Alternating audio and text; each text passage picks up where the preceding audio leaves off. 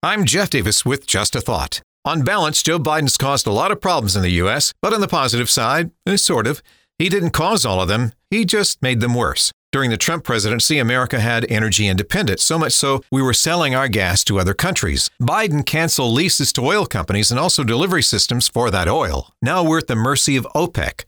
Now, I work from home and I really don't have much reason to get in my car except to buy groceries every few weeks, but I did buy gas last night and it was $5 a gallon.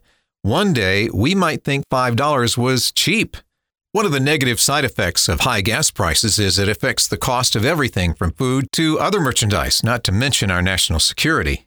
Joe Biden has begged OPEC to release more crude oil, and they say they won't. Energy Secretary Jennifer Let Them Eat Cake Granholm laughed about high gas prices and proved that she's clueless about how the oil industry works and has no sympathy for the negative impact Americans are facing every day. Just a thought. I'm Jeff Davis.